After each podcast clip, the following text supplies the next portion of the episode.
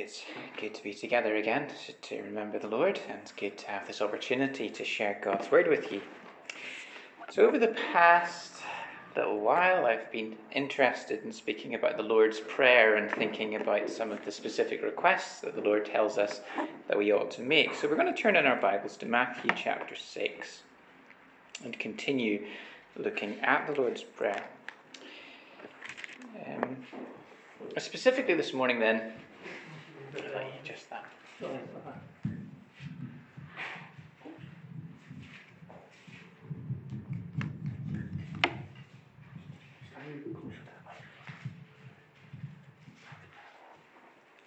Thanks. So, specifically, then, this morning, that we're going to look at that request, Thy kingdom come, and, and think about what that means. And as we've already mentioned, the Lord taught his disciples this prayer so that they would know what things to emphasize when praying, so that they would know what priorities they should have in their prayers. Because, of course, we can know nothing about God except what God has revealed of Himself to us.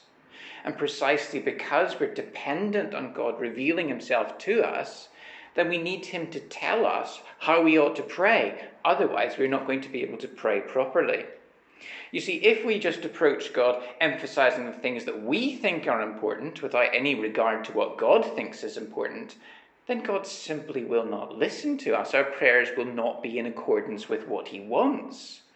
So we need then God to illuminate us so as to understand what He values, so as to pray in accordance with His will. And so we ought to be very grateful that none other than the Son of God himself, while here upon earth, took it upon himself to instruct us in priorities for prayer.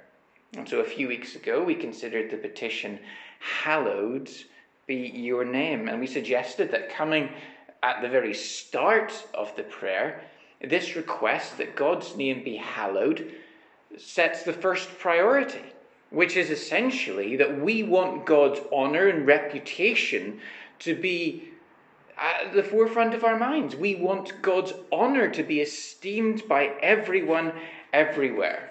And furthermore, because God has chosen to make himself known in this world through a holy people, when we pray, Hallowed be your name, we're, we're actually asking that God would make his name be holy through us. And we're so speaking about the importance of our own holiness as well. But first and foremost, then, what we're seeing in this prayer is that God's honor is paramount. It's first and foremost. And then the second petition that we've got in the prayer builds on that. Because not only do we seek his reputation first and foremost, but we long for his kingdom to come and for his reign to be manifested throughout the world. But what exactly does that mean? What it, exactly does it mean to pray that God's kingdom would come? Because we want to pray these words intelligently, not just by rote. Lots of people pray the Lord's Prayer because they've memorized it and they don't even think about the words that they're praying. I remember my dad told told me about how his own father, my grandfather, came to saving faith in the Lord Jesus. And one night, when he was at the side of his bed praying, he used to say the Lord's Prayer every night before he went to bed. And so he was an unconverted man, and he was saying, Our Father in heaven, hallowed be thy name, thy kingdom come, and, and so on. And when he got to the end of the prayer, his wife, my grandmother Lottie, turned to him and said, Do you really know what you're asking for? Do you really want the Lord Jesus Christ to come back in his kingdom? Because where would that find you? And that spoke to my grandfather, and as a result of that, my grandfather came to know the Lord Jesus. And so it's really important then that we understand what we're praying when we ask for God's kingdom to come. But without further ado, then, let's read the passage together from Matthew chapter 6 and verse 9 and then think about what this specifically means. Matthew chapter 6 and verse 9. The Lord Jesus speaks and says, Pray then like this Our Father in heaven, hallowed be your name. Your kingdom come, your will be done on earth as it is in heaven. Give us this day our daily bread, and forgive us our debts, as we also have forgiven our debtors. And lead us not into temptation, but deliver us from evil. And this is the word of the Lord. Let's pray and ask God to help us this morning. Father, as we consider this prayer together, as we consider these, these words together about wanting your kingdom to come, illuminate our minds that we would understand it rightly, and so to prioritize what you have asked us to pray for, and to do so intelligently. And so we ask for your help now as we ask it in the name of the Lord Jesus. Amen. So, what exactly does it mean to pray for God's kingdom to come? Well, in the words immediately preceding it, we have read that God is our Father in heaven, and so we're thinking about Him as being in heaven.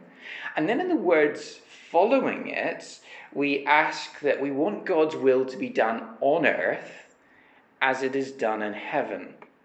So, at the very least, what we can deduce from these words is that when we want God's kingdom to come, what we're saying is something to the effect of we want God's reign to be manifested on earth in the same sort of way as it's manifested in heaven. We want God's reign to be visible here upon earth. And there's more that we could say than that, but I think at the very outset, that's the very least that we could say.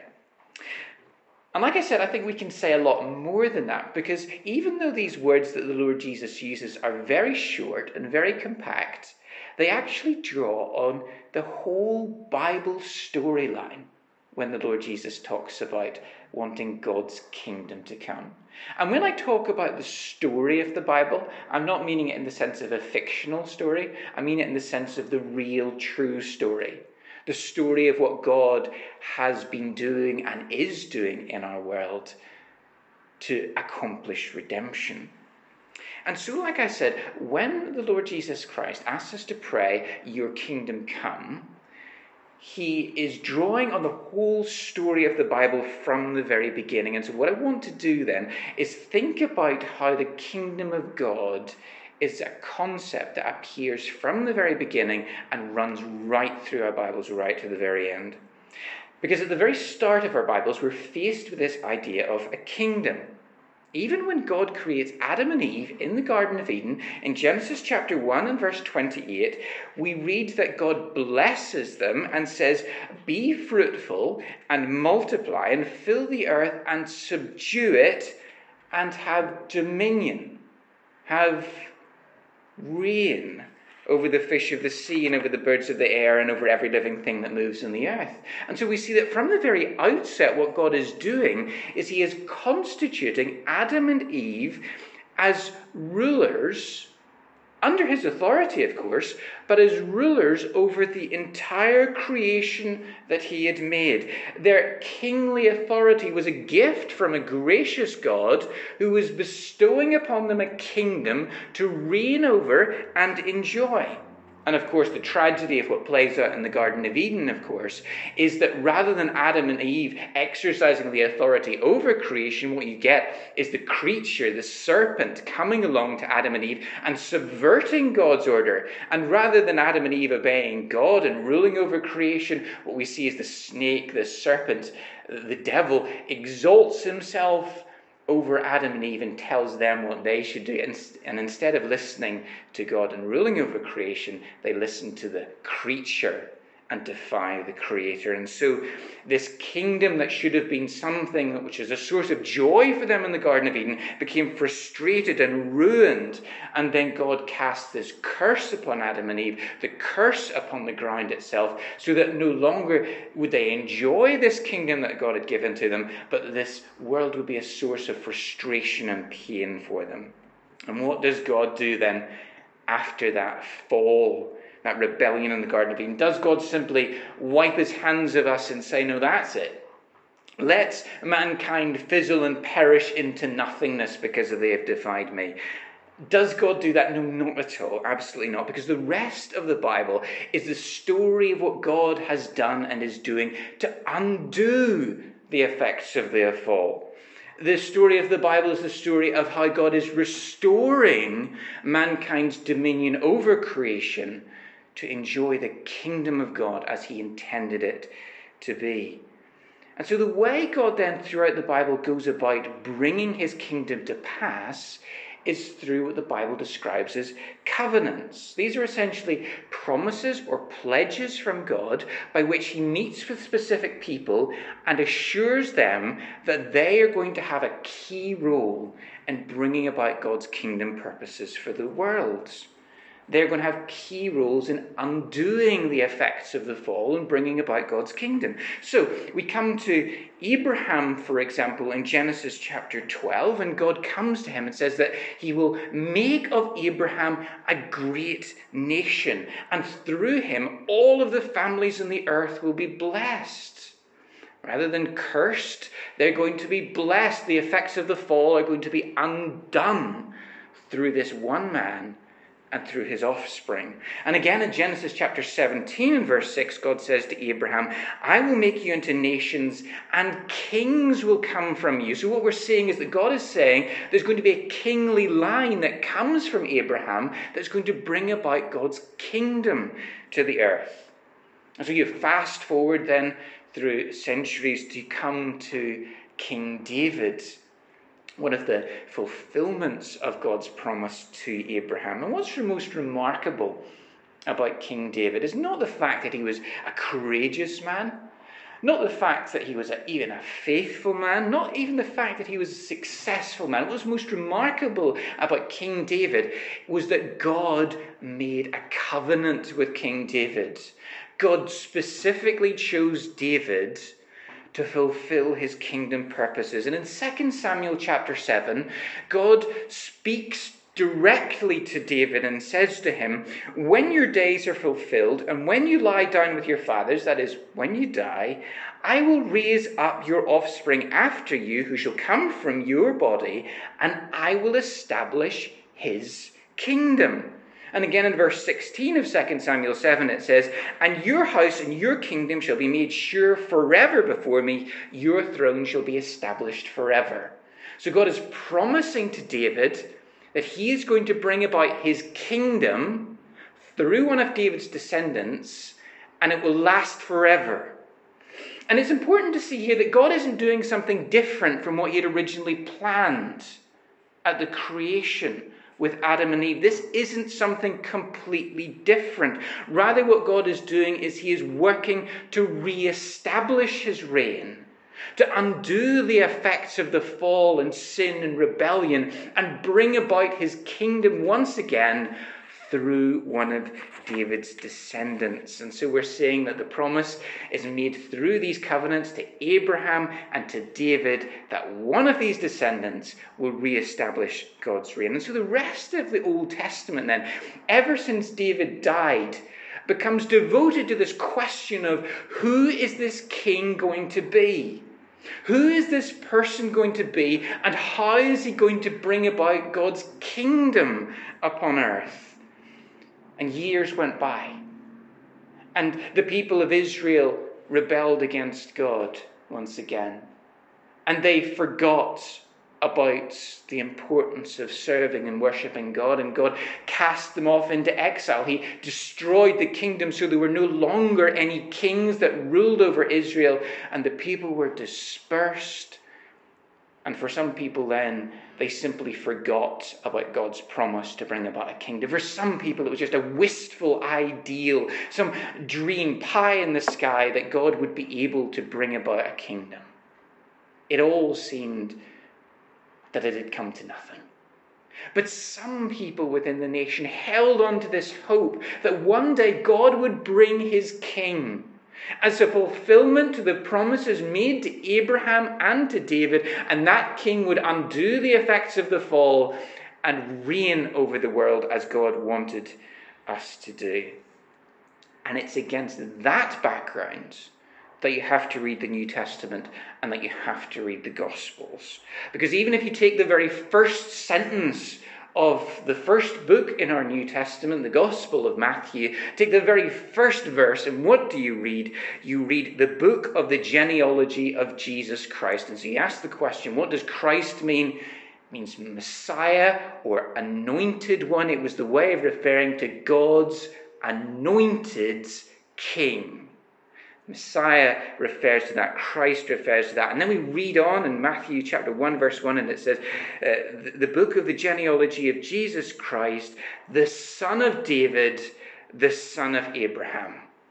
And so what you're seeing is that at the very outset, what the gospel writers are saying is that the kingdom promises made in the Old Testament are being fulfilled in this one glorious man.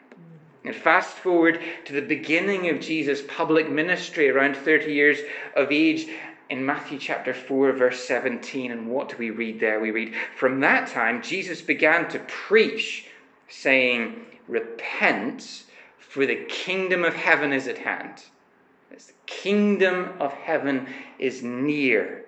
What an incredible message for him to proclaim that the kingdom had come close he was saying that the long expected kingdom had drawn near. And again, don't divorce this from what God had planned at the beginning in the creation. Don't divorce it from what God had planned for Adam and Eve to enjoy dominion over creation because what the Lord Jesus was announcing was that that kingdom was going to come to pass through his reign and mankind would once again enjoy dominion over creation through the rule that he was establishing. And this is important because it casts fresh light on the miracles of the Lord Jesus. Because oftentimes we think about the miracles of the Lord Jesus and we think that they're just uh, demonstrations of power just because he could. They're awe and, and, and force displays just to shock people. But really, these aren't arbitrary, they're demonstrations that the king is establishing his kingdom and undoing the effects of the fall. He's undoing the effect of sin and death. And so, when the Lord Jesus heals the sick, when he casts out demons, when he stills the storm, when he raises the dead, what he is doing is demonstrating through his power that he is the rightful king and he is undoing the effects of the fall back to what God intended for creation to be. But there is a conundrum here because people expected, and, and the Old Testament spoke of, when the kingdom of God came, that it would come with cataclysmic events, that the wicked would be instantly judged, and God's righteous people would enter into a new world. How can that be squared with the humility of the Lord Jesus, coming and announcing the kingdom of God, and yet actually himself going to a cross and dying a humiliating death. How can we square that? And there's several unsatisfactory ways of resolving the dilemma. One is to say that the Lord Jesus didn't actually bring God's kingdom to earth. But the Lord Jesus doesn't allow us that option. And so in Matthew chapter 12 and verse 28, he's speaking to religious leaders who obviously didn't believe that the Lord Jesus was bringing about God's kingdom. And the Lord Jesus says to them there, If it is by the Spirit of God that I cast out demons, then the kingdom of God has come upon you. So what he's saying is that it has come in his ministry. Or again in Matthew chapter 21 and verse 31, again surrounded by religious leaders who were skeptics and didn't believe that he was bringing about the kingdom of God. And he says to them, Truly I say to you, the tax collectors and the prostitutes go into the kingdom of God before you. The sinners are getting into the kingdom of God ahead of you. And so clearly, what he wanted us to understand was that the kingdom of God had come to pass in his ministry because he, the king, was there and was establishing his reign. People were entering the kingdom, and sinners at that were entering that kingdom. Now, another unsatisfactory way of resolving this tension between the kingdom message being about a kingdom that has come now and something which is yet future, is to say that the kingdom of God came entirely in Jesus' ministry and that there is no future cataclysmic events yet to occur. And some people have indeed argued that. But the Lord Jesus again doesn't allow us that option because, again, in Matthew chapter 25 and verse 31, he speaks about his coming in glory. And he describes how there's going to be a future day when he comes with the angels and he will establish his throne for judgment. And just like a, a shepherd separates sheep and, sheep and goats, so also he will separate the righteous from the unrighteous. This is something then that the Lord Jesus speaks about in his teaching that there will come a day when there will be a cataclysmic judgment and he will establish the kingdom. So, how do we put these two ideas together? The idea that it's going to happen in the future, but it's already come in the ministry of the Lord Jesus. Well, I think the best way of putting it together is to recognize that there are really two phases to the kingdom. There are two stages, if you will. And this isn't just something which I have come up with, this is something which the Lord Jesus describes in his own ministry as well. Because when you look at Matthew chapter 13, the Lord Jesus uses lots of parables to describe what his kingdom is like. And among other things, he says that his kingdom is like a mustard seed. It starts out as the smallest of seeds so insignificant. And yet it grows into a tree that provides branches for the birds of the air to nest in. He also says it's like leaven that you take and you put into your dough and you leave it for a few hours, and then the, the, the yeast, the, the leaven has come throughout the whole batch of dough. And he says that that's what his kingdom is like. And so, what he's saying then is that there are two different aspects or phases to the kingdom. One in which is already present in his ministry in seed form, and one which is yet future, which is the completion or fulfillment of the kingdom. Now, I could say much more in that. That's sufficient to make my point that there are these two distinct phases to the revealing of God's kingdom. And I must also confess that I've spent a lot of time thus far explaining this nature of the kingdom of God and haven't said much yet about what it means for us to long for that kingdom to come. So we come to that point now. But I think it's important to establish in our mind, first of all, what the kingdom is, before then we can think about what it means for us to pray that the kingdom would come. And if we're saying that there's two different aspects, two different phases to the kingdom of God, then I think when we pray for God's kingdom to come, it has to mean a request for both of these phases. Firstly, then, let me explain what I mean by wanting God's kingdom to come in the present. What does that mean? How do we pray for God's kingdom to come in the present, and how does God answer that prayer? Well, I suppose the first way in which we see God's kingdom now is by the kingdom of God being expanded by people being added to it. We see the kingdom of God growing as more and more people come into the kingdom, and this is what the Lord Jesus spoke about. You remember when he spoke to Nicodemus and he said to Nicodemus, Unless a person is born again, he cannot see the kingdom of God. Essentially, what he's saying is if you want to be part of this kingdom of God, if you want to see it and enter it, then you need to be born again, because born again people become part of that kingdom. And again, in Colossians chapter 1, verse 13, Paul says that we have been delivered from the domain of darkness, where Satan reigns, and have been transferred into the kingdom of his beloved Son and so, what Paul and what the New Testament emphasizes is that when we are converted, it's not just that there's been some kind of cognitive change of mind, some shift in mindset that has occurred. It's not just that our habits have changed, but in reality, there's been a whole shift in kingdoms. We've been transferred from one realm into an entirely different realm. And so, when we pray that God's kingdom would come, we want it to become visible that God's kingdom is expanding by people entering that kingdom, by people being transferred from the domain of darkness into the kingdom of God's dearly beloved Son. And entering that kingdom can only be seen by faith now. But it will be manifested in its reality in the coming day. And so we ought to be pleading earnestly with God that God's kingdom would come in the sense that it would be expanded. We would see it coming in the conversion of unbelievers and God's kingdom growing in that way. Another way in which we see the kingdom coming is when we start to see the further effects of God's work in our lives as He makes us to become kingdom citizens. So when he brings us into his kingdom, he doesn't just leave us the way we were, but he starts to shape us, and what we will be in a future day starts to become true in our lives now.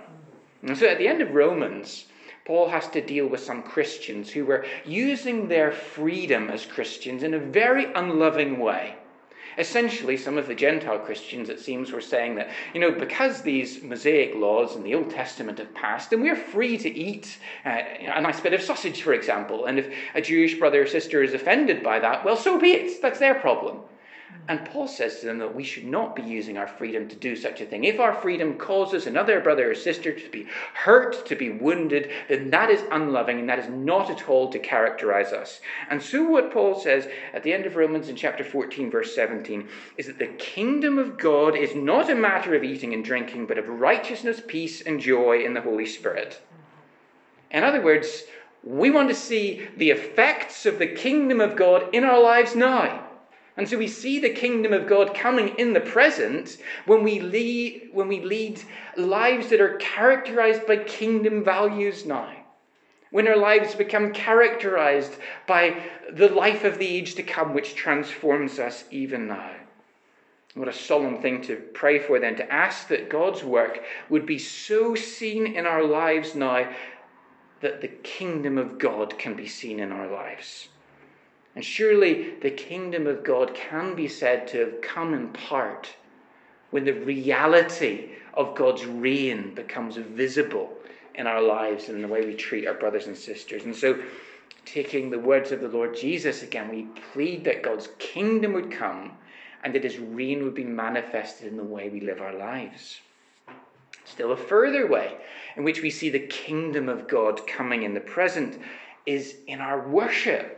And so, if you look at Revelation chapter 1, verse 6, John the writer pours out his worship to the Lord Jesus and says, To him who loves us and has freed us from our sins by his blood and made us a kingdom, priests to his God and Father, to him be glory and dominion forever and ever. And so, John connects us being a kingdom with our priestly worship. And so expects us as a kingdom to actually manifest that through our worship of the Lord Jesus Christ and our worship of God. You see, one of the things that we're created for, I, I suppose the, the preeminent thing that we're created for is to worship God, to praise God. And so, as God's kingdom is manifested in an undoing of the effects of the fall, we turn from the worthless idols of this world and turn to praise and worship God. And in that way, God's kingdom is seen in the present. And so, in these different ways, God's kingdoms can be said to have come in the present and can be said to be coming in the present. And so, when we ask for God's kingdom to come, we're praying that God's kingdom would be expanded through people coming into it. We're praying that we'd be increasingly seen as kingdom people, the values of the kingdom being manifested in our lives. And we're praying that our worship would demonstrate the lives of those who are part of the kingdom of God. But of course, to say that the kingdom is present now is only part of the story, like I've said. And so we need to think as well about what it means to long for the kingdom to come in the future. And I think this is an important point to emphasize because I think that many people who aren't believers, who aren't Christians, really have a very shallow understanding of what it means to believe the gospel. They think that Christians believe the gospel because it means they'll go to heaven when they die, and that's it. And that's the limit of their understanding of what the gospel is about. You, you go to heaven when you die. And so they think that our hope is about a disembodied existence in heaven for all eternity. But what they don't realize is that our hope as Christians is that the same Jesus who walked in this earth 2,000 years ago is going to come someday. And he's going to manifest his reign on the earth. He's going to judge the wicked. And he's going to establish his kingdom forever and ever. And his people will reign with him in a new creation. That's the, the hope of the scriptures. And frankly, that's an astonishing thing to believe. It's quite easy for people to believe that after you die, well, perhaps some part of you continues to live on in, in some kind of ethereal existence. A lot harder for people to come to terms with the fact that the same Jesus that walked this earth will one day shatter the kingdoms of this world and establish his reign over it all. And so some people in this world believe that this world will end with a bang, perhaps a nuclear holocaust or something. We'll all just destroy ourselves. Some people believe that it'll end in a whimper as eventually human beings die out because of one reason or another, and eventually the sun wears out and everything will just fade to a whimper. The Christians believe neither of those things because we believe that Jesus Christ will return and will put right what our rebellion against God has done. He will eradicate the effects of sin and death, and we will reign with him. So the future for us is incredibly bright. But what are the implications then of praying that God's kingdom would come in the future? Well, there's two implications that stand out for me. There's probably many more. Firstly, when we ask for God's kingdom to come, what we're saying is that the kingdoms of this world, the politics of this world, and all of the causes of this world are not ultimate. To be true, we should care about the way the world is. We should want the good of those around us. We want people to see that we serve a, a, gracious Lord and Savior. We want people to enter into the kingdom of God in the present. But we don't put our hopes in any of the kingdoms or causes of this world. They'll all fail and they'll all fall to dust. But God's kingdom will never be shaken. And since we are receiving a kingdom that cannot be shaken, in the words of the writer to the Hebrews, then we simply cannot regard the affairs of this world as being ultimate issues. We can't bank all of our hopes here. Now, secondly, an implication of praying for God's kingdom to come is to recognize that His kingdom is the only realm that ultimately matters. And when we get gripped with that reality, then all of the comforts of this world, all of the pleasures of this world become nothing by comparison to the pleasures that will be ours in the kingdom of God. In fact, the Lord Jesus tells us to invest in heavenly things to invest in the kingdom of God because that's an investment that will not rust, that will not get stolen, and will make a true return. All of your investments in this life will ultimately come to nothing. But all of your investments in the coming kingdom have eternal value because they will never fade away.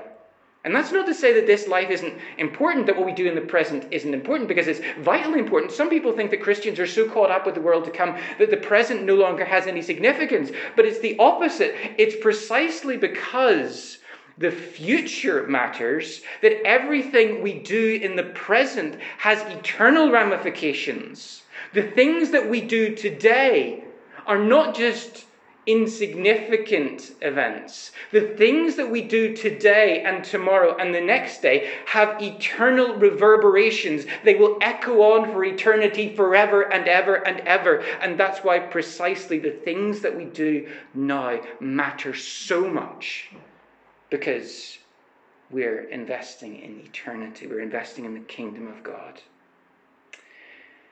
And so the words, Your kingdom come are weighty words. And they express the longings of the whole Bible from the very beginning in Genesis, where God places mankind over creation. The whole story of the Bible is moving through what the Lord Jesus Christ has done to reclaim that kingdom and secure us as guilty sinners as part of that kingdom, so that when it comes in the future, we will reign with Jesus Christ. And so, longing for the kingdom of God means that we long in the present for people to be brought into God's kingdom. It means that we long for God's kingdom to be known by undeserving sinners like ourselves, who have found that in the kingdoms of this world where we might not be welcome, that actually we have come to a king, we've come to a kingdom where the most undeserving of people like ourselves are washed and welcomed as heirs of that kingdom. What a privileged thing.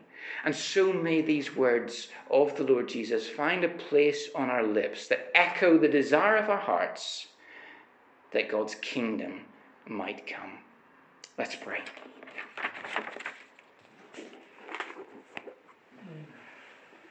Father, we thus pray in the words of the Lord Jesus that your kingdom would come. We long for your kingdom to be expanded, that sinners might be rescued from the domain of darkness and transferred into the kingdom of your beloved Son. We long too for the reality of your kingdom to be demonstrated in our lives now by righteousness and peace and joy in the Holy Spirit. But we long most of all for that day when our Lord Jesus will return. We long for that day that we've spoken about, when every knee will bow in heaven and on earth and under the earth, and every tongue will confess that Jesus Christ is Lord. We long for that day when the shadow of death that is cast over our world will be taken away, and every tear will be wiped away from every eye. And there, we, your people, will be with the Lord Jesus, enjoying your presence, worshipping you for all eternity.